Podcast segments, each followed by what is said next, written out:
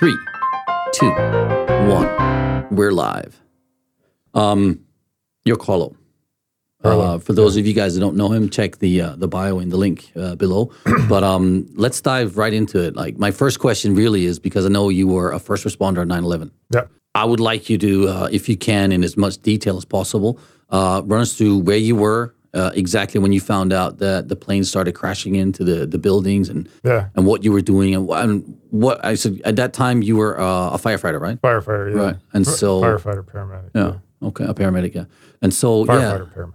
firefighter, paramedic. Yeah. Sorry, is there a difference? Yeah, you're either firefighter or a paramedic, and then they have firefighter, paramedic. Okay. You know, you're just dual trained. Right. You know, so. Wow. So what happened on that day? I was so in the fire department. You have a mandatory PT where you go out of service for like an hour, and you can go to a gym. You can go to like a community center, run around the track, Right. and uh, But you guys stay fit. Like, I mean, you're a little bit older than me. I mean, you're jacked even today. I mean, you've Yeah, been working out your whole life, man. yeah, yeah, It's nuts, right? yeah. Yeah.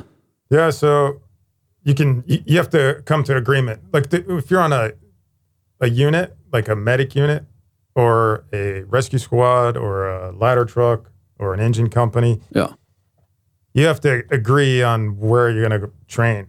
Okay. So you can. Some guys don't like doing any weights, so they Mm. just want to run by the river, by the Potomac River. Right. Some guys only like weights, so they go to the community center lift weights. So that day, we went to a community center that had a track and some weights, and we're jogging around a track, and then you could you could hear like the low flying plane, you know, going over. Like, what the what the hell was that? Right. And then where exactly were you there? Huh? Yeah. Where exactly were you? Like, so you're in, in, in where? So where's the Pentagon again? Arlington, Virginia. Arlington, Virginia. It's a So suburb of DC, Okay. just right across the bridge from DC. Okay, and you're close to that. Yeah, I worked for the Arlington County Fire Department Oh, at the time. Okay. Yeah, and so we're right there, man. It was uh we heard it in the distance and then all of a sudden over the radio a call goes out that the plane hit the bridge. So a long time ago there was Air Florida crashed into the one of the bridges. Okay. Like completely random. Yeah, so we thought it was the same thing. Right. So I'm like all pumped up. Yeah, you know, we're we're, you know, that's what we love. Firefighters love that shit. I'm telling you, we love fires, we love disasters, we live for that stuff. That's what we're trained for. So if you see me getting excited about disaster, I mean that's just that's just our job. But anyway, No, but you jump right into it, right? And Yeah, we jumped but you're into it. I helping get and the- saving I- people's I- lives, right? yeah, yeah, Yeah. So I got on the unit and I'm just hauling ass, man. I hit hit the highway, you know, hauling ass, and then uh, I look to the left because we're going to the, where the bridge, the bridge they said the plane hit, Right. but we see the Pentagon's all lit up, Wow. you know, smoke coming from the Pentagon. Yeah. What the fuck? And then everyone says, oh, "No, it's the plane hit the Pentagon," you know. So we divert. I pull up right on the grass in front of the Pentagon. There's, people running out. There's a lot of chaos. This is like minutes after, right? Like within like 10, 15 minutes or something, yeah, right? That was minutes. Yeah. Yeah. like two, three minutes. Wow. And I was there. Yeah. And And it's just burning right just there. started grabbing people, Wow. you know, giving them IVs, morphine, you know, treating the burns. And then after no one else was coming out, then like at the time I was on a medic unit. It was just me and my partner, Right. but we're firefighters, but we're also medics. Right. and I wasn't attached to an engine company or a ladder company or rescue squad. So uh, the good thing about being a firefighter medic, you can just roll with anyone. Right. So after I treated all the patients that I could find, and everybody else was already evacuated, then I started doing entries with whoever was going in. Right. Was that without masks or anything? No, no, we we carry full protective gear on the medic unit. Yeah. So I had, you know, my breathing apparatus. The only thing I didn't have was like an firefighting tools, like an axe, a Halligan, Right. or you know, stuff, forcible entry tools. Oh man, it's just I, what goes through your mind when you're walking into a fire like that. I mean, I was, I was, uh, How I was old? pumped up. And Sorry, I, how old were you then? Actually, uh, 2001, 31. 31. Okay. Yeah. So, uh, like thinking back on it, um, I didn't know it was a terrorist attack. Right. It wa I just thought it was a regular fire. I thought it was an accident. Plane just crashed into the Pentagon. It wasn't until it went over the radio later. Be advised that this is a possible terrorist attack, and it still didn't really click. I Right. just was like, "This, I'm just fighting fire." You know, you know what else can I do? Yeah. and uh, so I started going and and just looking for people, and just, just couldn't find any living people. It was just just just it was it was like a sci-fi slash horror movie. Right. when you walk in, it's just jet fuel, water, smoldering things, uh, you know, wires hanging down, uh, rubble, you know, stu- building still kind of crumbling.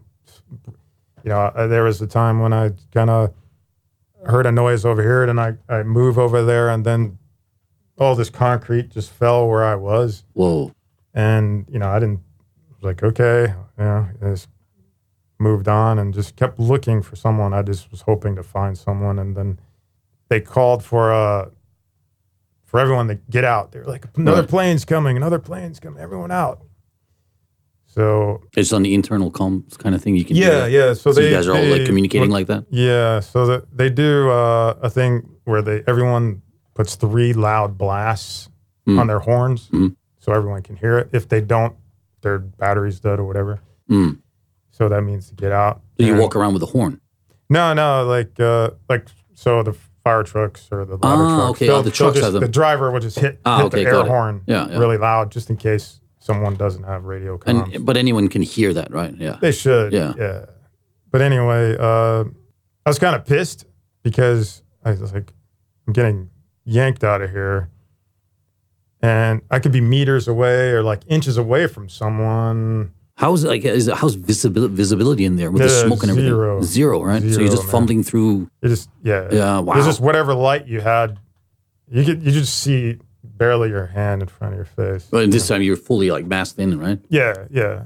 Wow. So um, we get out, and then it turns out it was just a normal plane flying over. It wasn't another plane, and then that's when it just just really angers you, you know, because you you got pulled out, and you felt like there could have been someone. Did you go back in? Yeah, I just kept going back in. Right. I wasn't supposed to go back in, but I kept going back in. So I just felt like I had the strength of hundred, like a hundred men, Right. and endurance of a hundred men. So I did that from, so from about nine forty a.m. to like one or two a.m. No break, no food, no water. I just kept going in. So I'd I'd see a company, engine company, or ladder or rescue company going in. I'd go in with them, search, search, search. They'd get tired and come out, and then I wasn't attached to anybody. Mhm. So so basically, the way the fire department works, you you do your entry or you, and you do your search, Yeah. and then everybody comes out as a team because Yeah. you have to make sure you have all your men Yeah. together and you, you're not missing anyone. And then your the procedure is you go to rehab. So when you go to rehab, they hydrate you, they check your vital signs like your blood pressure, pulse, make sure you're all right. You know, they don't want you having a heart attack, Yeah, of course. whatnot. Of course. So since I wasn't attached to them, I would see who else is going in. So as soon as they would come out, instead of going to rehab like I'm supposed to, Yeah. I would just go right back in. They would get tired. I'd wait at the door. Who else is going in? I'd go in with them. Yeah. On Yeah. that day, 189 uh, people passed away right there Yeah. um, around you. Um, I think uh, 25 of them were people on the airplane, Yeah. right? I think we just checked, uh, looked up the those stats Yeah. and stuff like that. Yeah. Um, but um, did you actually find someone in there that you could like, you know, pull out and, and save them something? No, um, that was like like a regret.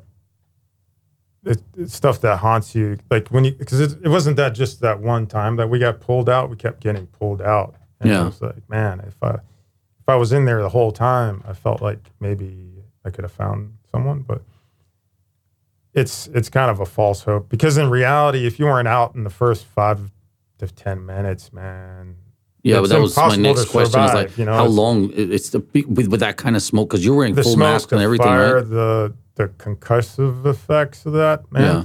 It's like you, like when I was going through there, you, you'd see people in various stages of like death. You know, Right. You'd have the skull with a little bit of spine, and then the little, you know, like a black circle and gray ashes, and then you'd have a person that was fully clothed holding their key card.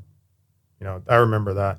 And there's people s- sitting at this at their desk, just like we're sitting right here, just fully clothed. You know, just like just kind of slumped over, and some fully burnt to a crisp, sitting in their chairs. And I remember there was like a pile of people by the door, and there was one guy. He was in a military, like a naval middle military uh, uniform, all white, I guess. And he had his key card, like that. I guess they have, they wear their key, keys on their on their neck, whatever. So he had it in his hand, and his hand was like outstretched to the door. It was just like this, you know. And I guess like I guess when that plane hit, like all the power went out, everything went out, and just everyone just kind of bunched up by this door, I guess. And he hmm. was holding his hand up. He's still fucking holding his hand up, man. Yeah. I'll never forget that. Wow. I can't even imagine how much that how that must have felt like. Yeah. And then like you know how uh, some rooms or offices have those drop ceilings. Yeah. So the one that they conceal the air conditioners on Yeah, behind to yeah, make yeah, the yeah. ceiling like flat kind of thing. Yeah. So I remember it was nighttime and there was the smoke, a little bit of smoke had cleared, and the whole ground was covered with the drop ceiling. Like it was because of the flames and the, the moisture, I guess it was like it was like wet cardboard kind of mush, mm, you know. Yeah. and it made like a blanket on the ground. And I remember just going through that area multiple times. And then I remember coming back when the sun started to come up and I realized that I was just walking on people because it like it was like underneath that drop ceiling just hid everything, all the people that were under it. And I was like, man, I can't But you it. couldn't see that when see it was him. dark yeah, and all yeah, the smoke and 'cause I everything. was like just frantically, just kind of, I'm just laser focused, searching for anything.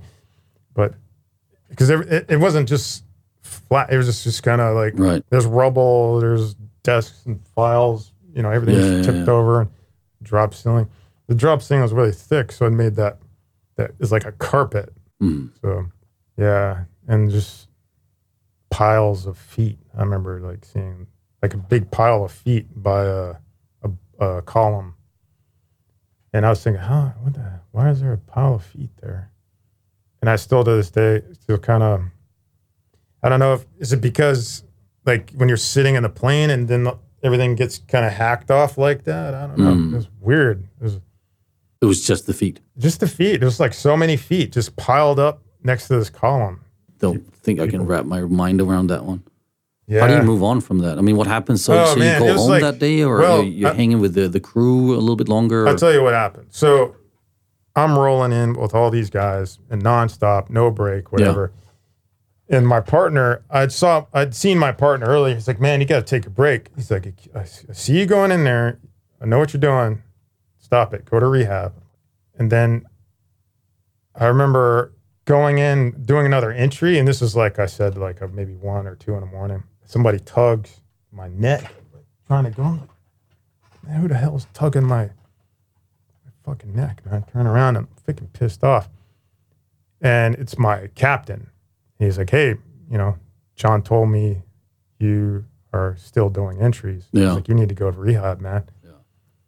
And when you're exposed to all that, man, you're really angry and amped up. You just want to take out your anger on something, someone.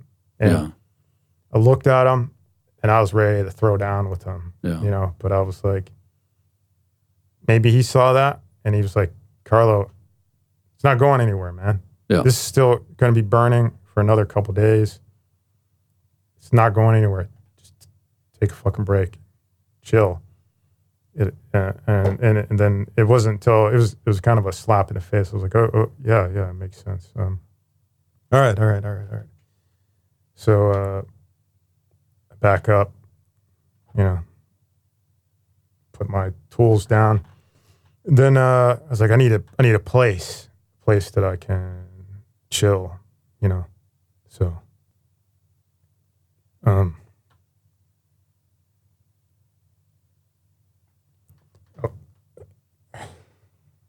sorry, man, take your time.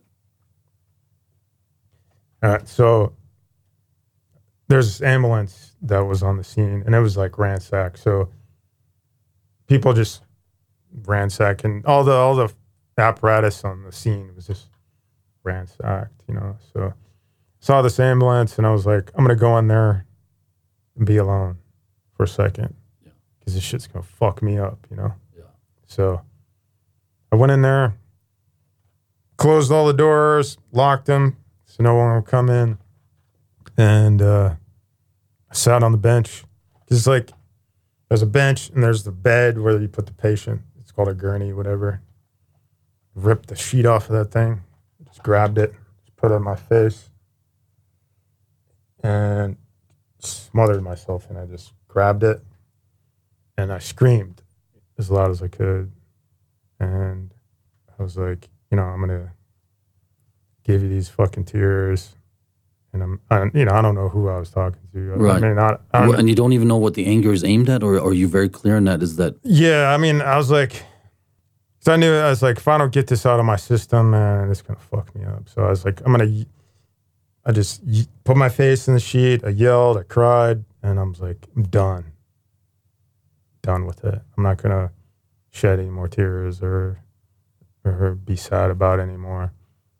But uh, dude? It's it's it's. I'm sorry Yeah. for taking you back Uh, there. and I'm- I can hear it. You're talking, and you're right there again. Yeah, man. yeah, it, yeah. But I got out of the fucking ambulance and I went back in.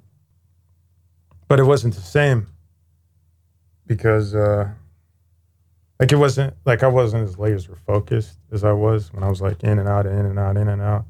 Like after, after uh, I had that little quiet time, you know, when I was looking around doing the search, whatever, I just like, yeah, man, I, I just need to take a break. I need to get out of here. So I, I uh, there's like a big ass pile of rocks just stretched like this just sat there and just watched it fucking burn man just sat there and looked at it and I just fell asleep yeah. you know and then uh, woke up you know in the morning s- you know sun was coming up whatever and uh, just be like hey you know i'm here i'm what do you want where do you need me Right. you know so Wow. Oh man, that was unbelievable. I, I felt I was right there with you, man. yeah yeah very, very troubling times. Yeah, yeah. And it, it uh, I was there for three weeks, three straight weeks. Uh, and it, it really uh, knocked me off my axis, man, because I was like What? super outgoing, man, Yeah. really social.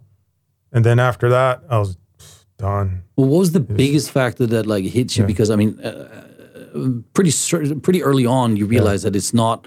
It wasn't an accident. It was it was a it was an attack, and it's like literally the first attack on American soil. Yeah. So it completely must have um, like changed like everything you believe about um, I don't know the world. Maybe. I mean, Yeah, I mean, it's. Uh, I think it, it it did that to a lot of Americans. We never thought some something like that would happen. right. on, on our soil. You know, like we thought we're invincible. yeah. And uh, I drive by the Pentagon. I used to drive by the Pentagon all the time, and I always thought to myself, I mean, what's keeping anyone from just pulling over, launching a rocket, RPG at it? Nothing really. The good and the bad is the area that the plane hit was under construction, Right. so it wasn't like max capacity as normally was. So uh, there would have been a greater loss of life if that was the case.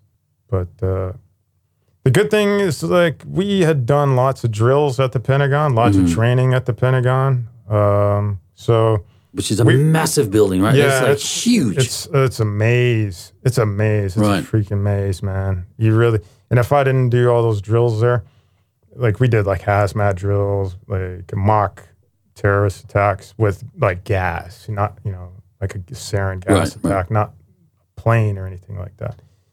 But we did lots of drills like that, so I was well familiarized with the the layout. But even with that knowledge, I, it's still kind of yeah. it was difficult, you know. I was in Japan uh, when it happened. Yeah, I was here and I, I, I had um, 2001. So I think my, my, my second daughter had been born there. So we, I remember I was about to go to the gym or just gotten back from the gym. Right. And I just turned the TV on and it was like on all the channels, everything was live. And it's just like, I sat down, I was like, what the hell's going on here? Yeah. And then I remember very vividly, like seeing the planes go right into the uh, the twin towers, and I was just like, "What is that?" Yeah. I didn't see that until later because I was on the fire ground the whole time. Right. And then after a while, they they kind of they bust us back to the firehouse, and we had like a a quick AAR after action report with just our team, and then um, I saw the footage on the news, and man, I was this shit is serious, man. The, when I saw the towers, I What's the initial reaction when you realize that it's actually terrorism? I mean, how does that make someone like you feel when you Um, realize that? How does that impact the, the what the, the work that you did on the Pentagon at that during that that time? Did it change your view on it? It made you more angry, or It made me angry because I knew I had friends on the New York Fire Department, Right. and I was like, "There's no way they survived that." shit." oh my god! And I lost a friend. His name's Vinny Princiotta. may he rest in peace. Yeah, Thank you very much for sharing, man. it it uh, the 20 year anniversary is coming up, and uh, usually. I remember when I was on the fire department, I used to give guys a hard time about PTSD. Like, I remember there was this call. Um, there was a fire, kicked open the door, and was, the door is kind of hard to get open, you know. And I realized that there was a body behind it, and then you know I was able to squeeze in, get in through the crack, and then it was a dad holding an infant, the mom, and then two kids, like all in a line like that, and the guy behind me grabbed the infant from the father and then he started doing CPR on it. I'm like, stop doing that. Baby's dead, you know? And he's like, no, no, the baby moved. It, it moved. I saw it move. I swear I saw it move. So he started freaking out. And, you know, I tried to calm him down. I'm like, it's a wrap, man. Yeah, Give me the kid. He was done, man. yeah, He, he they had to. He was. It was. It was horrible. After after that call, everyone that was on that call, they they took us in, into this meeting room, you know, uh, to make sure everyone's okay. yeah. And they had a social worker come in and all that, and everyone's going around the room and you know saying their little piece and stuff like that. And then the chief looked at me and he's like, "Carlo, you seem to always keep your cool. You know, what you- what advice would you give these guys that are really stressed out, and especially the one who's uh, had this problem with the baby?" yeah. And I said something really insensitive. I said he should quit. I mean, this is the job. This is what the job is. You know, if you break down, I mean, you have to realize this is what we do. This is not a paycheck type of job. You know, you see a lot of crazy stuff, and look, you give your all and do your best. You give hundred percent. You can't save them all. It's impossible. Yeah. You know, you just have to accept that. Did he bounce back? No, they No. transferred him to some slow station because like, usually there's always a station that's slower. And It's Yeah. usually in a nice neighborhood. It's not a lot of fires. Yeah, it's yeah. kind of like a retirement. We call it the retirement home. Like stations that are in a nice neighborhood. You run, you run maybe one or two calls a day. I like working the busy ones, like in the you know the ghetto or the more urban area, areas where you just back to back to back to back to back nonstop. You know, I like that stuff. All right. Um, let's rewind a little bit. Yeah. So, so you're Italian. Uh, Yeah. Mom, dad's Italian. Uh, you're my dad's gen- Italian. not- My dad- mom's African American. And you were born in America. Yeah, Okay. Yeah. And so, where where were you raised? I was born in Youngstown, Ohio. Yeah. It was a, it's a steel mill, steel town. Yeah. It used to be. My mom left my dad when I was two, and then she married this like this guy. This is like canine. He used to be a canine guy in Vietnam. Well, sorry, what is a canine guy? Canine is a dog, dog Right. handler. Yeah. Canine guy, Okay. dog handler. So And they use the dogs to track down. yeah, so you, you either use the dogs to secure the perimeter, Okay. and you know, or hunt hunt people. Right. And And so you were raised with your mom then. Yeah, Oh, it was my with- mom and him. So I, I didn't even know I was Italian or had Oh. any Italian. I thought it was just African American. Okay. You know, she married a, a African American guy that was Okay. really light skinned. You know, so I thought he was my real dad. Oh, okay. Yeah. Oh, I mean, It's just funny. When I met my, Yeah. real dad, I was like five. my real dad comes to the house and knocks on the door, and I see this guy. He's an Italian guy. and you're like, what's going on here? He's like, I was like, who's this? And he, he knocks on the door. He's like, is your mom home? I was like, who are you? He's like, I'm your dad. I'm like, what? No, my dad's back there, man. wow. And That so must have my- been an eye, blow, eye yeah, opener. yeah, it was an eye opener, man. So my stepdad, he's like really pissed off. Of course. He runs past me, opens up the door, and just beats the hell out of my dad. Oh my God. Okay. That was the first time I met him. Just beat the crap out of him. and uh, my dad just kind of gets folded up and he runs off, gets in his car and takes off. And then the thing is, like, before my dad came in the picture, I got along great Yeah. with this guy. Yeah. Yeah. But as soon as now I realize I have a different dad, like he flipped. Yeah. Like, all the all dynamics sudden- changes, right? Yeah, he was just being really racist towards me. You know, he'd call me Oh, a wop and zebra and uh, A zebra? a guinea. Is that even a thing? I've Like- never heard that before. Well, if you're white and black. Oh, okay, got it. Yeah. yeah. Oh, I'm from Denmark. It's, it's, it Yeah. never clicked on me on that one. So would make a lot of racist comments towards me like that and inappropriate like beatings, man. I was getting beat up a lot, you know, throw me down the stairs, crazy stuff. That's horrible, man. Yeah, I remember on I, this is this is a crazy story. I was uh, I was sleeping, and I hear my mom screaming, screaming in the distance. You know, I guess from the living room. So I, I'm in my pajamas. I'm like five years old, whatever. Throw my covers off, run down the hall. I see him in the living room. He's got my mom by my ankle. She looks at me. She's like, "Help, Carlo, help!" And then I run over there. He's like, "Get off my mom!" You know yeah. and he just kind of laughs and he's he's lying on his back and he's like tugging on her leg and she's like hopping on one leg when I so I just soccer kick him right in his face. Bow!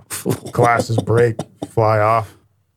And uh my mom's like, Oh, we're just playing. Oops. Yeah, oops. This guy stands up, grabs me, you know, like uh one like here and then like the seat of my pants and just kind of throws me down the hallway. So I do like this forward baseball slide Right. on the hardwood floor. so I get to my room to skid to halt. And I look up, he's like running down the hallway, picks me up again, takes me to my bed and just slams me and I kind of bounce up in there, boom. And then uh, slams the door and goes back in the living room. Okay, Then my stories are not even close to that, but my dad also uh, left us when he was very young, and then uh, ran off with some Swedish chick. Apparently, she was redhead. Um, Uh, and then, so I grew up with a with a stepdad that I never really respected. yeah. Like it was really bad. I was like, yeah, but you're not my real dad. I knew this from day one. He wasn't my real dad. Uh, long story short, he passes away, my real dad, um, when I'm very young, like three, maybe four, though at the oldest, right? right. And then so around seven or eight, I think I was. You know, we're sitting down at the dinner table because at this time we're living with my Irish stepdad, and so the four of us, right? And then you know, story comes out. Mom goes, "Oh yeah, by the way, uh, your real dad's dead." Mm. And I was like, "What the?" F-? I, I I couldn't wrap my head around it. Yeah. You know, so I never forgave for that. I never forgave Yeah, my bet. stepdad for like stepping in and. And it was just a really weird like thing. My brother and, and him, they got along like a house on fire, right? And me, and I was just like always like, "Mm." um, we get along today. You know, we That's bonded after like many many years after. But yeah, Mm. um, but yeah. So apparently, a funny story talking about violence in the family, right? Yeah. um, the story that when she said, "Yeah, he passed away," right? And I was like, "But you know, you got to realize that he was a troubled man." And I was like, "What does that even mean?" She said, "Well, last time he came to see us, we had this big pot of spaghetti sauce and a big pot of, of pasta, you know, ready, right? And he got really angry and he took the whole pot of, of, of sauce and he like to- tossed it on the table and it was all over the place and he ran out of there apparently. and I was like, I don't remember this. Yeah. It's like I'm looking at my brother. Goes, do you remember this story? It's like ah, something about the pasta, but I don't think the pot was as big as she as she's Oh, trying yeah, to tell yeah, you. it's always exaggerated. Yeah. yeah. But yeah, um, but interesting. Okay, so That's actually, what I felt when you were talking about those kind of stories. So, what I'm really more interested in is how did you become a firefighter? What was the choice in there? And like, could could Okay. that have been some trauma from your childhood that you wanted to help people in some other level? It could have been. Um, it's uh, it was just a childhood dream. I always wanted to be a firefighter. I went. I I uh, cycled to all the firehouses in the city, Yeah. and then I'd have my dad take me to the airport fire department or the military base fire department. Right. And anytime the fire department was putting on a demo or something like that, I was crazy about it. I was like, I want to go. I want to go. Wow. You know. So Talk about demos. So I land. So I'm just a long story. I'm going to cut Yeah. it really short, right? Because I'm like intrigued by firefighters, like that dedication to it, and like just like understanding that you're walking into this potential situation where you can kill yourself Yeah. on your job, right? You could like people die all the time, Yeah. and it's just like why would you why would you choose that willingly, right? So Mm-hmm. I land in uh, I think it's Dallas Airport. Um, where's Kent from, by the way? You remember he's from Dallas, right? yeah, I think Houston, so. Dallas, right? Yeah. Mm-hmm. So I was going to New Orleans, so we stopped over, right? And then we take we had to go from one plane to the other airplane, and you go on this this one wheeled whatever you call it tram um, from one port to the other port inside the airport, right? Monorail thing. yeah, monorail, exactly. So I'm on the monorail, and I see this airplane over there, and it's it's it's burning. Like the oh. whole airplane is it like uh. shut up. Right, was whoa, what's going on? I take out my iPhone. I'm filming. What the hell's going on over there? There's an airplane burning over there. I'm not feeling very like secure about this airport right now because I'm about to board another plane, right? Yeah. And as I'm filming, like within I think 30 seconds, maybe a minute or something, the firefighters were there with their big guns and everything. Shoot, the thing was like shut down so fast. I was like, Yeah. whoa. So I talked to Kent, a mutual friend of ours, and I was like, "Dude, man, I went to Dallas Airport. and There was some serious shit going on there." And he goes, "Oh no, no, that's actually uh, a training site for the Yeah. fire department." So I Oh, didn't know nice. that, right? Yeah, yeah, yeah. So, but it was like the first time to see it, I was like, "That's Yeah, when you were blowing my talking head about dude. that, I was like, that has to be a training. Yeah, it was a training site. Yeah. but, but anyway, yeah. So tell me about how you actually become a firefighter. Yeah. Um. So I, man, I lost that childhood dream when I was in high school. Oh. I, I just, yeah, I- m- we moved uh, moved schools a lot, and uh, we left Youngstown to DC, and uh, it was just hell, man. You know, just Right. it was it was crazy. So I, I didn't uh, my self esteem was a little bit low. I didn't I didn't have uh, I just didn't think I had what it took. Like I had this image that firefighters were like exceptional human beings, and you know what I was going through. I didn't think that I was an excep- exceptional human being. I didn't think that I had what it took. Right. And uh, but my mom was dating a firefighter at the time, and he he was like, "Hey, man, you know, you should try this out." And uh, he convinced me to do it. You know, I, I went through the process, and I, I still, you know, as I was going through the interviews and the physicals, and I was looking around, I'm like, "Oh man, you know, I don't know." Talk Okay. about physicals. Were you were you also very physically fit back then? Did you like working out? Yeah, because uh, yeah, when I was moving to these different schools, a lot of fights, man. Right. A lot of fights. So I was, I saved up my money, bought a little weight set, and I was just lifting weights. Because when I moved to DC, uh, the lo- a lot of the blacks there didn't like me, Yeah. so I was always getting in a lot of fights. They were like always giving me problems, so I had to beef up to defend myself. You know. Right. You never picked up martial arts back then? Mm, no, I didn't. I was just street fighting. I guess just fighting a lot with kids, you know, my age. Just whatever came to my head. I wasn't, All right. you know, I didn't. So when I was 14 years old, not that I want to try and jump in on your story, but I got beat up in a street fight. Like, like the guy like kneed me in the face and like soccer ball kicked my head, and it was just Oh. like holy crap, right? So I'd never fought anyone else but my brother, but he would never soccer ball and kick me in the head, right? It would be more like a headlock or something, you know. Yeah. so I just got so scared. I, I sprinted away, ran away, and I was 14 years old, and I was like, I just realized right there and then I got to do karate. So that's Yeah. how I started karate. Oh, that's So cool, I got man. straight into karate from that. Yeah. Yeah. I was like, I'm never want to street fight again. Yeah. yeah. Street fights are dangerous, man. I've fortunately have been all right. Never had an issue, but anyway, uh, I did manage to get on to the fire department. I remember when I showed up at the academy, uh, and I was looking around, and uh, these people were just like me, you know. right. I was like, oh, I can do this. If they can do it, I can do it. you know? Yeah. And then uh, I just really busted my ass because I, you know, a lot of these guys were volunteers in other fire departments and Yeah. or transferred from other departments. And Yeah. I was like, I'm just gonna. I was like, this is my chance to relive that dream or make that dream that I had when I was a kid come Right. true, and I can redeem myself. You know, all the the time I wasted being a kind of teenage f up. You know, Right. I was like, I'm gonna. You must have been so proud when you graduated. oh man, Like, wow, right? So, man, when I made it through, I, I got number two. So uh, I tied for number one, and they're like, we can't have two number ones. This guy had a score of 93.9, I had 93.4. So, Oh, okay. I- I- Oh man, that's but I close. felt good, you know? Yeah. Uh, but anyway, so all, like all my friends come, my grandfather, grandparents come, and there wasn't a lot of love in my family, you know, my grandparents and stuff, especially like my granddad. He's like a World War II and a Korean War vet, and he's also a podiatrist. You know? Yeah. Tough guy, gritty.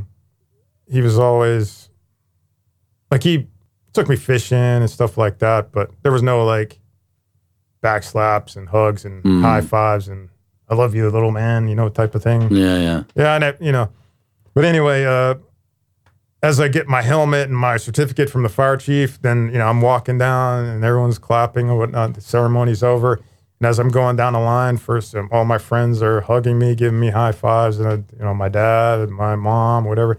And my granddad's the last guy, and uh, I didn't expect anything from him, Right. you know. So I was like, "Granddad, thanks for coming, man." Oh, it's gonna be good. And then uh, he just grabs me, this strong bear hug, because he's this little short, like really big guy. Yeah. And he just grabs me, and I'm like, this is the first time he ever hugged me in my life, you know? Right.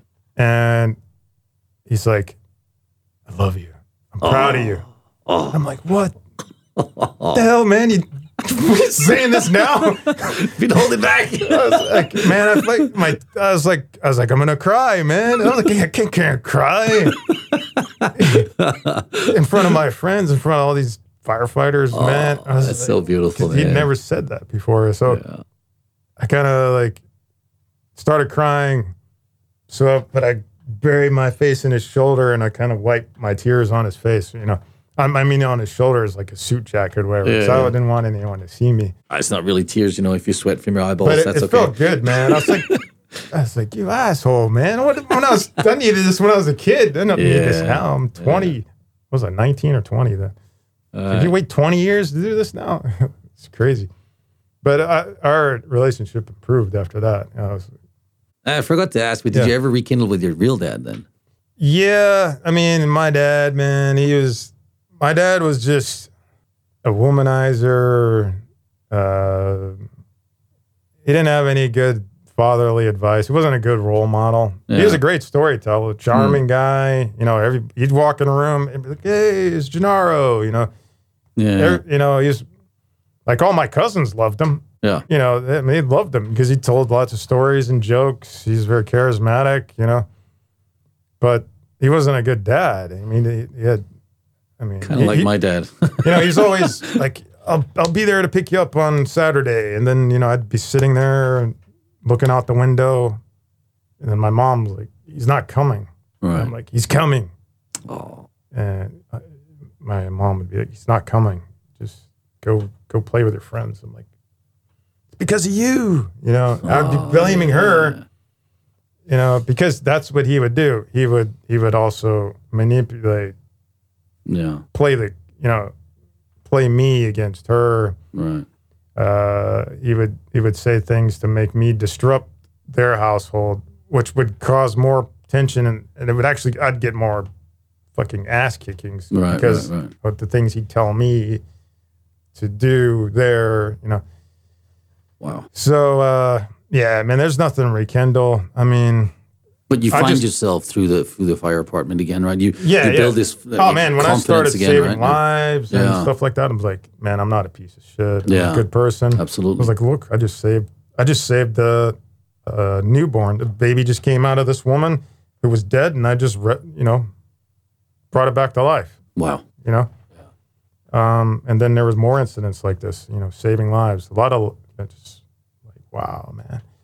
Uh, I just felt my confidence built up. Uh, I decided to go to university. I worked my way through college. I went to University of Maryland, got Yeah. a degree. Nice. Uh, and then then 9-11 happened, you know, and uh, I was uh, like I said, I was I was very social, very outgoing, whatever. But it just kind of it made me just tighten my circle of friends. Right. Like I didn't want any acquaintances. Like Yeah. I was just done with Well, you just being around people people that- that, are that are just like straight, you Yeah. know, and honest and, and, Yeah. like understand you and stuff. Yeah. Like that. So what happens after that? I mean, we're we're talking because you end up going to Iraq and stuff like this. Yeah, it was it was it was something that was bothering me for a while. Um, I was like on the fire department, you see a lot, especially in DC. So you're seeing a lot of hardship. You're seeing a lot of despair. No. You're seeing a lot of things people don't see. It's that red pill, blue pill matrix thing. You know. Yeah. You know, it, you're you're seeing what really goes on behind the curtain.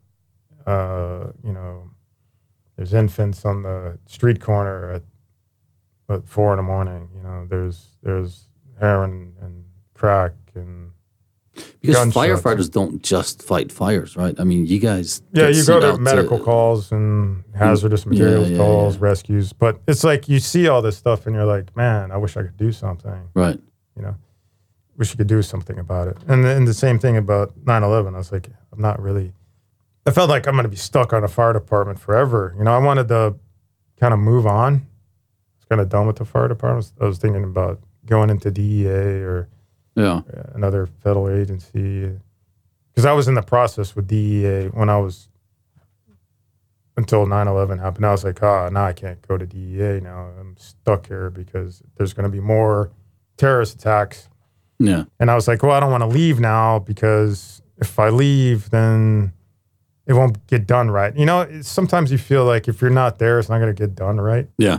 And it's stupid because, man, the world's going to keep turning without you. True. So, but you, you, you don't think about it. You think it's it's only going to get done right when you're there. You know. So Yeah. lot- I started working a lot of overtime. I didn't have friends out of work anymore. I was only socializing with people because they only they can only understand what I'm talking about. Yeah. My jokes, uh, uh, what we're talking. You know, like I didn't I didn't want to be around people that were complaining about their latte not being, you know, Warm enough. warm enough Or or, have enough. enough pumps in it or whatever. Yeah. I don't know. I didn't want to be around. I didn't want to hear trivial conversations anymore. I, I didn't Mm. want to be around that stuff. So anyway, I I thought about the military, but I didn't. I didn't really know anything about the military. I didn't know. Like I thought, if I a lot of people were going after 9-11, everyone was going to the military because Yeah. they wanted revenge for that. yeah. You know, and I considered it, but I was like, I could do more here on the fire department. And then I found out about this company called Blackwater, and they needed medics. Okay. And Blackwater is a security, private military security company, and uh, they they did uh, various missions with assignments with the government. You know, with doing embassy protection and. Mhm. Uh, There's a lot of controversy about Blackwater. Yeah, yeah. I mean, why is the why do they get such a bad rep? Uh, I, I guess that's that whole mystique about being a mercenary and the type of person that would be a mercenary, and it's it's kind of you're not a mercenary. You're working for the government. You're Right. you're uh, you're contracted to do a job for the government. You're Right. contracted to do a job that's slotted for like for the. I'll give you an example for Yeah. the for the embassy protection de- detail. It's they didn't have enough diplomatic security agents to fill those slots in Iraq and Afghanistan. So Right. you use contractors. And the CIA also usually will have one operator and then a bunch of us. Right. And But you're not classically military trained. So how does that No. work? well, I wasn't, eh, but a lot of a lot of the people I worked with were. They were either former special ops or uh, you know. Why are they? So that question uh, I just opened up for this whole line of thought. So why do former special ops go into? Uh, is it the private sector you would call it? Yeah, Um, private sector. Is it for money? Um, do they pay better, or I would you Uh, would think that like if you're staying with the military, like there's a pretty early on retirement package that most of the the officers can get, right? Yeah. So, so the misconception is that the government spends a lot of money on contractors, like like security contractors, whatever. Right. But so, for instance, me or a guy with my skill set as a, a sh- like a shooter medic, um, I probably cost the government maybe three hundred fifty thousand dollars a year. Yeah. So, for a regular military guy that is deployed to Iraq or in Afghanistan, Yeah. and, and like he just stays in his little base and maybe does the mail or I don't know, changes the tires on vehicles. That that guy with just a basic skill set will cost the military around two million dollars a year. What? Yeah. How? That's just because because of the housing to feed that person, to insure that person, Right. all the benefits and whatnot. Wow. But the military is, could use a guy like me. So an equivalent shooter medic in the military. Mm. Imagine how much that's worth. Yeah. If a guy they pay two million a year for is just some guy that sits in the In the office. in the office, Yeah. we call them fobbits. Flobbits? fobbits. Fobbit is like fob is a forward operating base. Okay. So Sorry. first, the people that never go out Right, on right. missions, we Yeah. just call them fobbits. Okay. Anyway, Yeah. so uh, yeah, so those guys cost the U.S. two million a year, but uh, like a shooter medic like me, I don't know how much that you know, three, four, five, all the training that's involved, and to, to kit out a person like that would cost a lot of money. So they send you down to to the embassies, and then so what is your mission down there? Um, so my first assignment. So let's get back to like how I got there. Yeah. So so I wanted to get on with Blackwater, but I didn't have any shooting experience. I was like, I didn't have any military experience. I didn't have policing, law enforcement experience, whatever. So I was like, they're not going to hire me just as a medic. You know, hmm. I, they they have weapons that I've never seen before. Yeah. If I go down to if I if I go down there for their vetting process, and as soon as I they tell me to go qualify at the range, I won't know what the I won't even know What to what button to push on this fucking thing. so I was like, let me transfer over to the police department, get some skills there, Okay. and that's what I did. I transferred to the police department, and I fucking had a blast. Wow. Man, the car chases, foot chases, man, full on fights. It was amazing. I, I've yet to see a movie that was more exciting than just a normal day on the street in DC.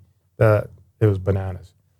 So I used that experience to get me on the Blackwater. I flew down to North Carolina where the training facility is, and uh, they they uh, like I said they really needed medics. Yeah. So I capitalized on that. I kind of snuck in through the back door as a as a because I had all the, the medic experience type Yeah. of thing. Because they they wouldn't have hired me otherwise. Yeah. And they paid good. Yeah, I mean Yeah. it.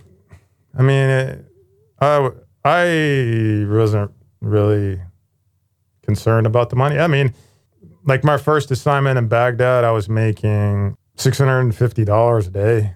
Whoa. As as long as I was in country, you know. Yeah.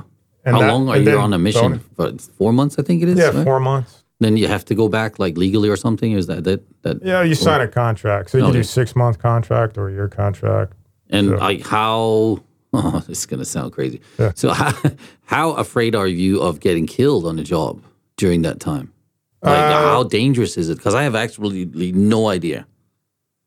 Um, it was easy for me because on the fire department, every every every call that I went on, I thought this could be my last. Yeah. Um, I mean, I accepted that when I took the job, I, and that's why I was a little insensitive to that guy. I was like, Yeah, you should yeah. quit. You Yeah. know, if you didn't know that you could die or you were going to be exposed to this stuff, you shouldn't be here.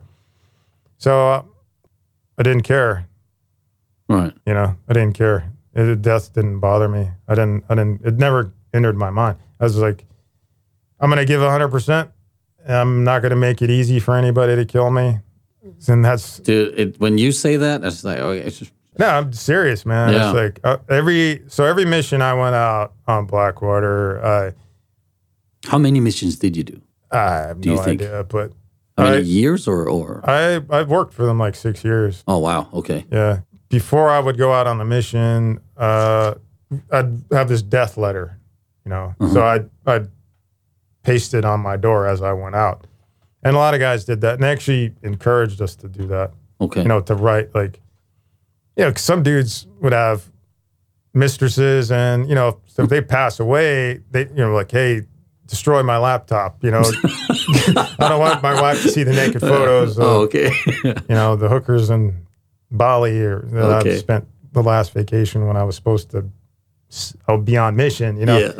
or you know. So every day, psh, every, a lot of the guys, including myself, put these notes on the back of the door, and uh, so you knew, you know, yeah. it's like I know that I'm gonna die, but I'm not gonna make it easy, you know. Yeah. You know, you just Six accept it. years. Wow. Yeah. But I had a blast, man. I was Yeah. bred for that stuff, man. Uh, like chaos and it was just like the police department, the fire department, and Blackwater. Man, it just that was my bread and butter, man. I I, I was so comfortable and Yeah. it was So this is what my- this is what blows my mind, right?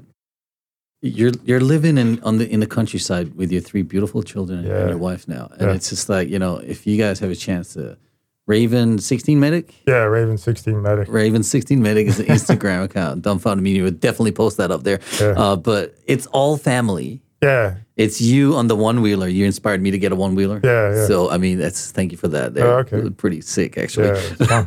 But it's just all family. Yeah, you Yeah. and your kids. I've had the pleasure of, uh, uh, you know, having a great relationship with your whole family. Yeah. Um, Yeah. and and your kids are great. You know, Yeah. and you're always so like really involved with your with your, especially your sons, right? Yeah. You know, because they do jujitsu and you're Yeah. into jujitsu Baseball, and stuff like baseball and all that stuff, right? Now that we're talking about Instagram, Yeah. I'm gonna take a little deep dive into it because I've actually pulled out some photos from it, so I thought I'd share with you. So the first one, obviously, this is a jujitsu you are teaching here, I think. Um, on that one, no, I'm not teaching. I'm just rolling around with Just another dude. Yeah. rolling around with another dude. Yeah. Okay, there's some really cool photos. Yeah. Tell me about how you got involved with jujitsu. Uh, jujitsu. I started well when I was on the police department. It was, I mean, I'm fight. I'd show up to roll call sometimes by myself. I'd be in roll call by myself, and I'd have to cover this whole fucking district by myself. Yeah.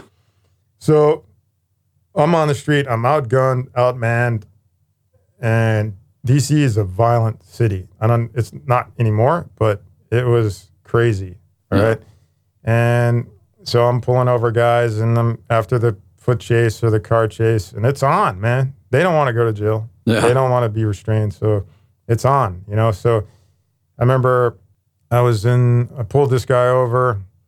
Uh, the funny way it started is like I was driving up the street and I saw a fellow officer pull over these ladies, Yeah. and uh, it, it was a drunk stop Yeah. and they're hot. You know, so I, I was like, I'm gonna check these girls out, man. You know? Because I was like, hey, man, you need some help? and then uh, as I was just kind of standing in the background, making sure he was safe, you know, Yeah. I see this car pull by and this guy mean mugs me, man. Uh, I don't play that shit. no. But do you reckon, like, because you've spent so much time, sorry for cutting in here, Yeah. you've spending so much time on the streets that you can, like, um, you can suss, uh, like, uh, when there's something off, you know what I mean? Yeah, yeah, yeah, Like, is yeah. there, like a heightened sense for something like that. Yeah, so I saw him looking at me. He's mean mugging me. I was like, uh, I'm gonna pull this guy over. I I uh, jumped in the car, followed him, and then he started driving a little erratic. And then he pulled up on the curb and pretended he was gonna go into the 7-Eleven. Uh huh. So I rolled up on him really fast, and as soon as I got to the car, I was like, I could smell marijuana, Oh, yeah. and not like smoked marijuana, like raw, fresh stuff. Okay. it was like really potent. I was like, this guy's transporting Um, weed, you know? Yeah, yeah. So, you know, I tell him to get out the car and, you know, he uh he puts his he, like he does this Oh, and I was like, I felt it. I was like, it's on. Oh, so yeah. he, he did a jerk and then he's looking for routes. He's like, he looked left, he looked right. He's like, All right, where can I run? I was like, Don't do it, man. don't do Don't do it. And so he started to move and I took the door and I jammed him in the door. to try to slow him down, and then it was like trying to like catch a greased pig, man. and then it was just stupid, man. It was just we're just fighting in the middle of the street, bah bah bah bah. It seemed like forever, Yeah. and I was like, this is not efficient at Right. all, you know, because I'm I don't I'm, I wasn't trained in Yeah, stand yeah, up yeah, or ground fighting. I'm just doing whatever stuff I did in high school, Right. like in the backyard or school ground, playground, whatever. And I I was getting exhausted, Mm. you know. And then all the crowd started coming. They're like, "Hey, stop! You're fighting. That's my cousin." You know, Right. they're not cousins, you know. But They're all So- cousins. it took forever to get this guy down, and you know, I'm just using whatever I knew because the stuff I got trained in the police academy was BS. You know? Right. So like a keto wrist lock crap. Oh my God, doesn't yeah. work in real No. life, you know. So I get this guy on the ground. I'm just kneeing him. I'm just trying to just stay down, man. You know. And then he goes for his his his uh into his his uh his waist, and I'm like, "Don't Uh-oh. do it, man! Don't do it!" And I, I went for my gun. I was gonna put a bullet in his head, you know. Right. But then he was he he threw like a big bag of weed and underneath the car, Oh, and then uh, So he was carrying it. then he bit me. I still have a scar right here, but he bit my hand, and I was like, it just it just took way too much energy to Yeah. restrain. I was like, I gotta I gotta learn something else, man. And then I think that's the time when UFC was out, first Mm. UFC, or you know Gracie was kicking Killing it, killing it. You know, a little guy beating all these big Yeah. guys. I was like, I need something more efficient. So I started doing that, and then now everyone I wrap up, it's like takes like five seconds, Yeah. and he his face doesn't look like a hamburger meat, and I'm I look pretty, he looks pretty, and then I take him in, we're all looking happy, you know, and then he's not hurt, I'm not hurt, and this is win win for everyone. Oh, you know? absolutely. You know, I'm not in front of I'm not in front of the uh, internal affairs. and, You know, no complaints, man. Everything's cool. So uh, that's how I got into jujitsu and stay, stuck with it, man. Cool. So Yeah. talking about your family, all right? So Yeah. where's this and what's going on in this photo? It is We e- are- extremely beautiful. Yeah, I love that. We're in, uh, I think Arizona. It's these these little, uh, I don't know. It's some kind of rock formations we were walking through. Looks like like a sand cave kind of. I don't know. It just looks like you. Yeah. You could like see the layers of the earth inside Yeah, it. Like, it's, so beautiful. man. So beautiful. Yeah. Yeah. all these the different hues of red and orange and everything. Yeah. Yeah. it was like so when you roll up on that area, you can't see it from. You have to go. It's underground. Yeah. Yeah, so You got to crawl into that. you got to take these little really steep stairs to go down, and then it just kind of like a, a tunnel you weave through. Right. Yeah, Have you seen the movie 127 uh, 127 hours? where the guy chews his arm off, or saws his arm off. Isn't that whatever. one of those caves that you Yeah. guys are into? Uh, kind of. maybe. Maybe. Okay, so this one is hilarious. Like, I mean, talk about being medic and all that stuff. It's like, what did you do to your arm here? Oh yeah, yeah, it's still there. All right, so there's this old lady that lives next to us, and uh, she asked me to. She's like, "Can you help cut this grass over here?" And then, you know, the there's Yeah. like grass growing out of the wall and near her grave. So the a lot of times I'll cut the path that goes to her grave so she can go pay her respects, whatever Yeah. and uh, she'll give me like a six pack of beer from time to time. Yeah. And uh, Friendly so neighborhood. this time she's so there's there's a rock wall where her farm is or like her garden is. I was already trimming the the area, Yeah. you know, grooming it so she get to her grave, whatever. And she's like, "Can you do this area too?" So I was like, "Fine." And so I'm like carving it with this weed cutter thing, and I'm not watching where I'm walking. And there's these yuzu trees, and these yuzu trees, you have to Google it. They have these gnarly thorns. I mean, Yuzu is like a, it's like a, not like a lemon or lime. It's a little bit like, a little bit more sp- specific. it's like a peppery yeah. Amalfi lemon. Oh, okay. Yeah. It's like if you can imagine what an Amalfi lemon tastes like, and, but it's peppery. Yeah. So good. And they uh, got gnarly, like, like, what do you call that? Toye? Like the Yeah. thorns? Yeah, so so I I I thought I stepped on a rock, but it was air, and then I I fell back in slow motion, and then this these thorns like fish hook my uh, Oh my god! my elbow and just carve this open up my arm.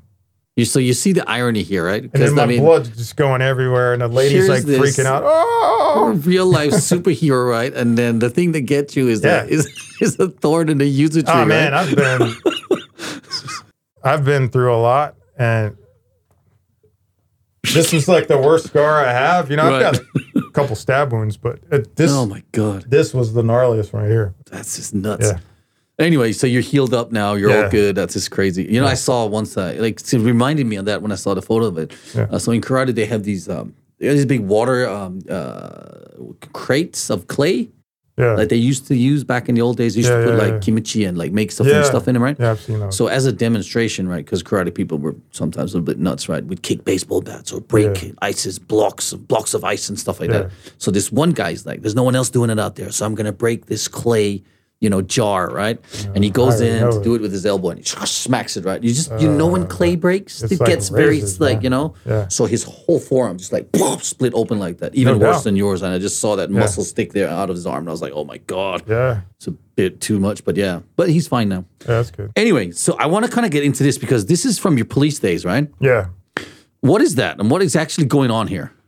All right, so this is a crazy story. Uh, so you know the guy I just talked about that I fought and he bit me and the Yeah. so for shits and giggles, I was like, I'm gonna write a search warrant for his house. Yeah, So I was still kind of a rookie. Um, I asked my partner, and he was like, "Yeah, man, let's do it." And so he's like, "I'll, I'll, I'll do, I'll, I'll contact narcotics, and we'll get him to sit on the house Yeah. and stuff like that." So uh, the narcs sat on his house, and uh, they're like, "Hey, man, this is this is a good house." lot as of in a traffic. bad house. Yeah, yeah, yeah. but for us, it's good. yeah, So it's a good house. So we uh, did a raid on the house, and uh, there's uh, like barrels of uh, like that that cardboard barrel there was full of Yeah. marijuana.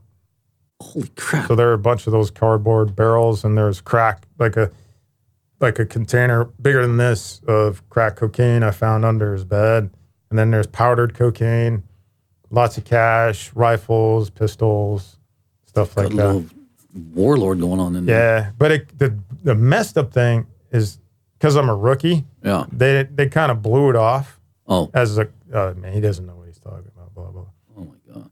And when we raided the house, like there's no furniture in the living room, Right. but there's rows of duffel bags. There's there's probably like forty or fifty duffel bags, and they're unzipped, nothing in them, Hmm. but Christmas trees. Christmas trees. You know those air freshener Christmas Yeah. trees. yeah. Oh, yeah. Yeah. So there's stuffed, and you could as soon as you walked in, all you smelled was like strawberry Christmas tree air Yeah. freshener. Right. So when I saw that, I was really pissed off because like you move too fucking slow, and you probably you missed the drug bust of the century. You know, Yeah. like if you listened and moved when I told you to move instead of being like, ah, that's some fucking rookie. You know, Right. yeah. Interesting. Who cares what he says? You know. So what they do in the movies really does happen in real life too. Yeah. And then there was a guy in the basement when we raided it, and the dumbass sergeant, he lets him go. And then the guy that he actually had other properties like a barber shop, a car wash. Yeah. And I was like, let's hit those too. But I'm a fucking rookie. Don't listen to the rookie. And so that guy goes and he warns the barbershop, he warns Oh, the uh, car wash place, and then they get rid of all the other stuff. Oh, so, you could have had a massive bust there. Man, yeah. Damn. So he got away. Yeah. Ah. Okay, last one from your uh, social media. I mean, what is that? like, those are- what is that? Mushrooms, man. Can you eat them? I don't know. They just look like like a giant like monster's toes or something. Yeah, those are mushrooms that uh, look like they're called death fingers or something. I don't know. They look like zombie fingers. Far out, right? man. It looks Yeah. like something like yeah. Yeah, I'm well, always finding all kinds of weird stuff. It just looks nuts. Like I've Yeah. never seen a mushroom look like that ever. Yeah. Okay, so talk about guns and talk about um, drugs, right? Two things. I two, two questions for you. I want to know. Yeah. The first one is guns in America. Yeah. So I grew up in Denmark, uh, born in uh, born in Greece, but grew up in Denmark. Um, Yeah. In Denmark, guns are very illegal. Like in, Oh, wow. in all of Europe, guns are illegal. Strange. Uh, you go to Australia, exactly. Funny that you would say strange because as a Danish guy, I would say that it's strange that you think it's okay to have guns. and so, what are the the pros and cons to having guns? All right. So if you talk to me, a gun Yeah. is like a tool. It's like a hammer, a screwdriver. You know, I've always used it as a tool. And I've never used it in uh, like a peacocking way, you know, Right. brandishing it or threatening it, threatening someone with it. I just see it as a tool, as something to defend myself or to perform my job Right. properly. Yeah. Um, and I'm not a blue pill guy. You know, I'm not a person who who's who lives in a bubble. Yeah. You know, of of people that that aren't exposed to violence. You know, as a firefighter, as a Yeah. police officer. No, but you've you know, really I've like seen, it all. I've seen yeah. what can happen. I've seen people's homes get raided, uh, like, and and them not being able to defend themselves. I've seen, I've you know kicked open the door and found a woman hog-tied, and you know when you talk to these people, they wish they had a weapon to defend themselves. Right. You know, in DC, it's illegal to have a handgun Okay. you know, but this lady had been uh, raped and sodomized for a week in her own home, all tied up. Well, Not- so they just what they just busted into her house and just they did that. It was Oh a home God. invasion. They raided it, and she they they How do you guys find out about that? uh, it was a check on a welfare call, you know, and then you know I come in there. That's like And I remember- horrendous. I remember walking up on her, and then she's looking at me. I was like, I got to untie her. And I keep a knife in my pocket. So I pull out my knife and I go over to cut the ropes. And then she just freaks out. Yeah. She just kind of, she's all tied up. She just wiggles back, wiggles away from me. She's screaming. And I'm like, sit still. I'm going to get Help you. help you, you know. But I was like, she's still in that zone, man. She sees me. All she sees is some guy with a knife, and Yeah. it's my turn now. Yeah. You know, I'm gonna do whatever those guys did. Oh my god. So I put my knife away. I was like, you know, I'm here to help. Blah blah blah. I was, I was like, if you don't want me to cut it, I'll untie it. But you know, so as far as like guns, I I've seen too many reasons not to have a gun in your house to to be a, like anti-gun. You Right. know, because it's it it evens odds. I just like my mind is running out of like a, a thousand miles an hour right now. Thinking, okay, so let's just say, pre- let's pretend that she'd had a gun in her house, right? Yeah. But any any like using common sense, it's not like you just have your gun sitting on your on your dining table. No, it's usually locked away Right, or whatever so- like that. But if it's locked away and they just busting in and open the door and like holding her hostage at the same time, how would she ever get to that gun if it's locked away somewhere? Well, I mean, it's not unless her door unless her door was wide open. I mean, it takes a few kicks to get open, especially if there's a professional. I'm sure they can get in faster, but Did you guys you- find you- those guys? uh, no, Damn it! yeah, yeah. I think if you if you the the thing about weapons, it should be like Japan. You have, you know, you have to go to a range, qualify with it, Yeah. be familiar with the the weapons uh, malfunction drills. You should you should uh, be evaluated. You know, so you're a sane person and all that. So Yeah. I, like, I'm not pro gun to the point where everyone should have them. I Yeah. think you should be responsible gun a gun owner. You Right. should know how it works. You should go to a range and qualify with it. So Mm.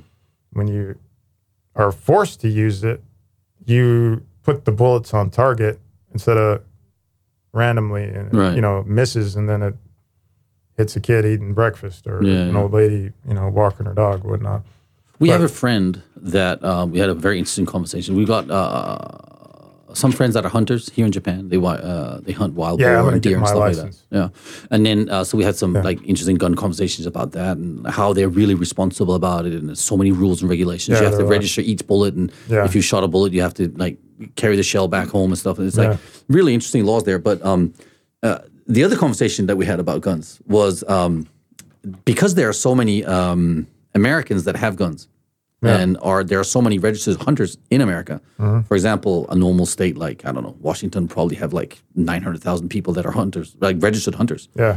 So his point of view was, well, you know, it's the army behind the army, and that's why America will never be invaded. Yeah, I there was was a like, general that said oh, well, that, there you go. a blade of grass, every Yeah. it's like every blade of grass or something. Was that Some- movie Red Dawn, right? Where the Russians come in and try to invade in America, right? And then they go out into the woods and they, they, all have their guns and they're like Yeah. guerrilla tactics. But this is actually true. And it's something Yeah. that I'd never really thought about. It's true when you think about it because if, if there's like the army, the military, Yeah. and then there's the whole population that could fight for America. Yeah. I was like, yeah, probably would not want to go there and try and, and pick a fight. That's for sure. Yeah, and that's what that sh- shocks me. There's no gun culture here, and there's a lot like airsoft and fantasy stuff. But uh, if America, something happens over there, and they have to pack up and leave, like they pulled out of Afghanistan, you know, just all of a sudden, those bases are empty, Mm. and you got no way to defend yourself. Oh, yeah. There's no gun culture here. There's no who's coming? China, Korea? Who? I have no idea.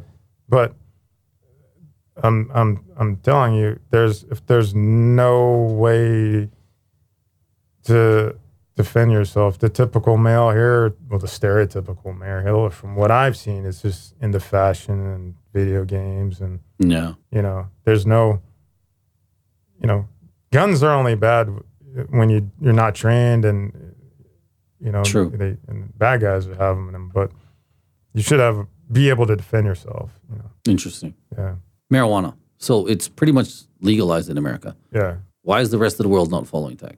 My view on marijuana, by the way, yeah is that if you break it down to two things, you see guys that are, you know, high on cocaine and like like like really drunk and they're like Yeah. fucking yeah, party on, right? Yeah. And all that alcohol gets them all aggressive, you know, and they get into fights and all that stuff, right? Yeah, yeah. I'm not sure about the cocaine. I'm just talking about alcohol because it's Yeah. like a, it's like an aggressor, right? It, it turns it on, right? guys Yeah. like um. But any, I've never heard of any two, you know, dudes like smoking weed and just going, "Oh man," they, they get chill, right? yeah they get chilled It's I not mean, like they're not going to start fighting, right? no they, just, they probably talk too much maybe. exactly right. It's know? like, dude, should we fight? Yeah, let's talk about it, man. yeah yeah So. I'm actually I'm, I'm pro. I mean, I was like, Yeah, yeah, why not? too. I mean, um, Canada can do it. You know, in Denmark, Uh-huh. it's not really illegal, but it kind of illegal.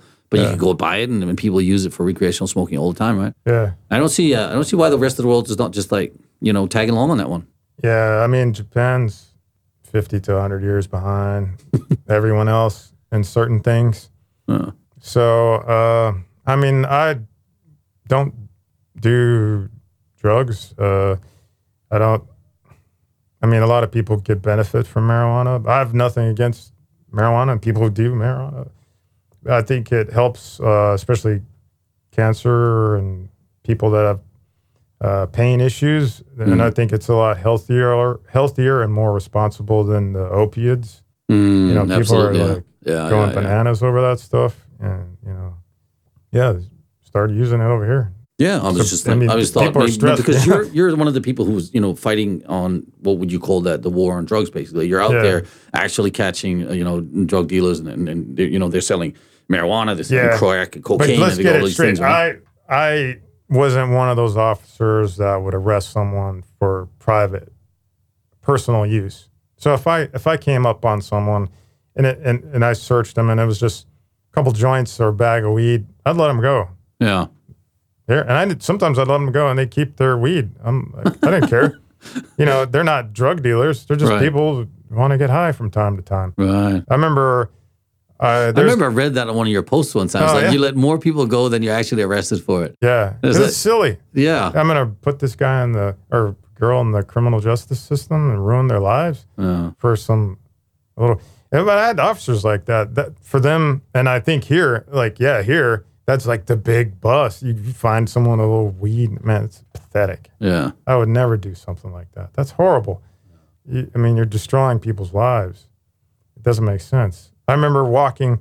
There were these two two girls walking, and they're kind of passing the joint, and I was walking behind them, and uh, Where's this? this is in D.C. Oh, okay. and I'm I'm in full uniform, please. Right, officer. okay. So I'm I'm walking behind them. I'm like, I can't believe these girls are just smoking so casually in public. And- but it was like an there was a playground over there, so I was like, I'm gonna make a point just Yeah. to mess with them. So I came in the middle of them as one girl's here, and I walked in the middle and I put my arm around them like this. I'm like, hey, ladies, what's up?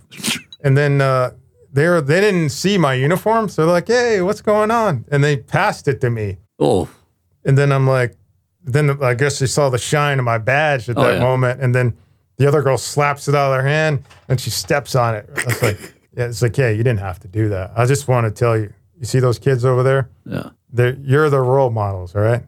Let's not do that over. Go, go do it over there. Yeah, yeah, yeah. Do it in private or something. You know, All right. they're not ready for that. You know, Hilarious story. Love it. Love it, man. Yeah. All right, we're gonna do a flash mob quiz here. So, uh, right. it's super quick. Okay. It's like 10 questions Yeah. and it's like you get like two seconds to respond. All right. So just to. Okay. see what kind of where your head's at when when you get like flash questions, right? all right. First one. American whiskey or Scottish? Scottish. Okay. Yeah. Obama or Bush? Bush. I'll tell you why after that Yes, please. when it's done. Iron Maiden or Metallica? Man, it's tough. Metallica, Chocolate chip or caramel swirl? chocolate chip. Uh, Cardio or weights? Weights, Okay, this one is a little bit a tricky one. Doggy style or missionary? doggy. That's when the animal comes out, man. Gunfight or knife fight? Ah, gunfight. Italian pizza or American? Italian, man. Come on. Steroids or natural? Natural. Pie or cake? Pie. Pie. Last one. Okay, this is a kind of a silly one though. Cocaine or marijuana? Uh, hmm. Too long. Yeah. I'd cocaine. Cocaine, man. energy. I like energy. All right, cool, cool, cool. So why? Oh, so why Bush? All right. So this is the thing that's kind of crazy. Everyone would portray Bush, especially in the media. They'd always take the piss out of him. Yeah. As doing, you know, they'd always take these gaffes that he would do and post it, uh, you know, something silly he would do, make him look like an idiot. Yeah. You know, but and I've I've protected him on multiple occasions. I've conversations with this guy. I remember the first time I met him. Did you Oh, oh. bodyguarded him? Yeah, Wow. yeah. So the first time I met him, I was on Medic One. Medic One is the medic unit that's assigned to the White House. Hmm. So if he travels in a motorcade anywhere in DC or the suburban area, we're in that motorcade. So I roll up on on that assigned day. I don't know where he's going to go that day, but I'm just, you know, I I'm sitting out. I have like a little brief with the Secret Service agent, or you know, just kind of talking to him, and I see somebody in the distance in the corner of my eye doing like suicides.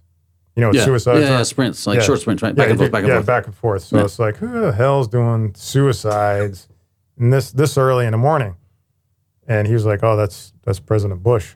Like, What? what? this dude's doing suicide. He's going pow pow pow pow pow pow pow, and that's just his warm up Huh. because we were going to PT at this. Uh, we are going to do a mountain bike ride. Right. So we get to the mountain bike ride, and he's just smoking on that thing. this dude was so fit, man. When he when he when you went on runs with him, bike rides or any kind of sporting thing, he was the king, man. Wow. I would never have guessed that. But Obama and Clinton and I mean they they they, they he, Bush would kick all their asses in one in Wow. one go. Yeah. Uh, he, was- he was a cool dude. Uh, just conversations with him. Like I've I've sp- I've spoken to Obama. I've spoken. I haven't spoken to Bill Clinton, but I've spoken to Bush, and he's the type of guy you invite to a barbecue. Wow. He's the type of guy you crack a beer with, because he's genuinely. He'll remember your name. He remembered my fucking name. Yeah. You know, Obama never remembered my name. Uh, You know, this guy remembered my name. Uh, if he saw me reading a book, he'd be like, "Hey, what are you reading?" And I'm like, "Oh, check it out." You know, I was reading the book of Five Rings. He's like, "Oh man, I, oh, it looks very interesting. Yeah, and like he was, he would talk about when you'd have a conversation with Bush, it's like whatever is in the immediate vicinity. Right. Whereas if you're talking to Obama, it's like, hey, how's the weather? You know, or you know, stupid shit like that. Man. Yeah. I, it's, it's like a fake kind of conversation. You know, I, with Bush is more intimate. He was Yeah. more. If we were talking, uh, and if someone tapped him on the shoulder, hey, you know, we need to go. Hey, hold on, I'm talking to Carlo, and I'm like, whoa. Yeah. He's like putting this guy on hold for me. Very cool. Very cool. Where if it was Obama, I'd be like, yeah, ah, nice talking to you. Phew, gone. You know. So he's just So- like he makes you feel like uh, he makes everyone feel like they're, Yeah, they're- and his whole family like needed, were like that right? too. Yeah. They're very polite. Like his daughters. Uh, I remember sitting in front of. I pissed off my sergeant one day, so he's like, "Getting in too many fucking car chases. Go park your car in front of White House. Don't move. Stay there." and so sometimes on the way there, I would mess with him, and like I was like, "All right, how can I get this asshole back for making me post up and stay there all day?" I would get a drunk stop on the way. Oh yeah. And. I'm like, I'm sorry, you know, I saw this car swerving. I had to pull him over. But anyway, this time, sitting in front of the White House, this car pulls up. I'm pissed off because I'm stuck at the White, in front of the, Whi- it's the Lafayette, I don't know, this park in front of the White House. Yeah. I'm pissed off from there. And I look over and someone's waving at me. Hello, hello, hello, hello. I'm like, some drunk. I look over and it's his daughter. this is Bush's daughter. But it didn't sink in. I was like, because I'm angry because I'm there, man. Right. I was like, I'm going to lock this person up. And I realized it was her. And she's just waving all polite. And it's like, hey, you're okay? You need anything? Wow. And she's asking, being really nice. And like Yeah. every, all, this whole family was like really genuinely nice, you know? That's really cool. and uh, they'd give you the time of day, so it was cool. I really liked them. Interesting. Yeah, All right, so um, we're almost coming to a wrap for today's talk, but um, I'd like you to talk about uh, your project that you're doing with your wife down in Cochin right now. yeah. So we're building a CrossFit gym. It's called uh, Atoyal Strength. Nice. And it's going to be like a fitness retreat, and she's spearheading it. Uh, we got a big shipment from Rogue uh, a couple days ago, Mm. and uh, loading. I'm still sore picking those jerk boxes and Oh you know, unloading the boxes. But uh, so we're building this gym right next to the river, overlooking some rice paddies. The river there is like emerald green. Fantastic mountains. location. I've seen pictures of Yeah, mountains and everything.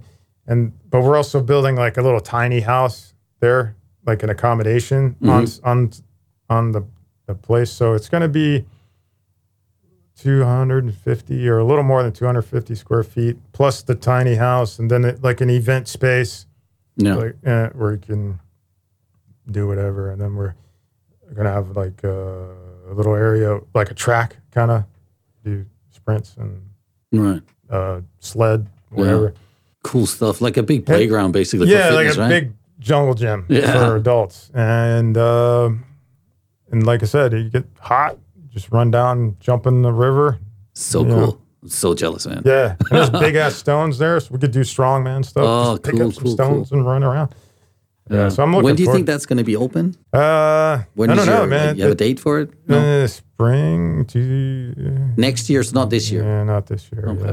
yeah, yeah definitely spring hopefully by spring depends on the construction Right, right. you know the government grants and uh, it's just a lot of paperwork right now. Yeah. And dealing with vendors and trying to do it right. you Yeah. know, so she's Cool. doing a hell of a job. She's doing more work than I. She's doing all the heavy lifting, man. I'm just sitting back looking pretty, man. She's just doing everything. So she's you can need to talk to her. She she gets Absolutely. all the credit, man. Uh, uh, it's it's pretty stressful.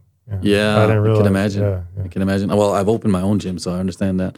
Yeah, Um, man. The I'm Tokyo Show. Proud of you, man. Thank you. The Tokyo. Show will definitely be coming down and visiting once you guys are open. Yeah. Um, I'm actually a ambassador for Kochi-ken, so it's kind of cool. Yeah, they're So- looking forward to you coming down. We yeah, it'd be them. awesome. Yeah, it'd be really cool. Um, okay, so through your whole life, uh, I believe that people like us, we're going to live till we're 100. So you're halfway there. yeah. At the halfway point, right? Right. What would be the best advice that you could give anyone out there, a youngster, like a young, like university student or something? Uh, consistency. consistency. I've been, I'd say, fortunately, I've been, uh, I had jobs where I'm on the tip of the spear, so I've always been mentally and physically ready Yeah. for the worst, and I know that like my body is a tool, so I need to keep it, you know, sharp and uh, like my mind and body sharp and my Yeah. skills sharp. So I'm always, you know, in the gym or learning some different skill or at the range or whatever.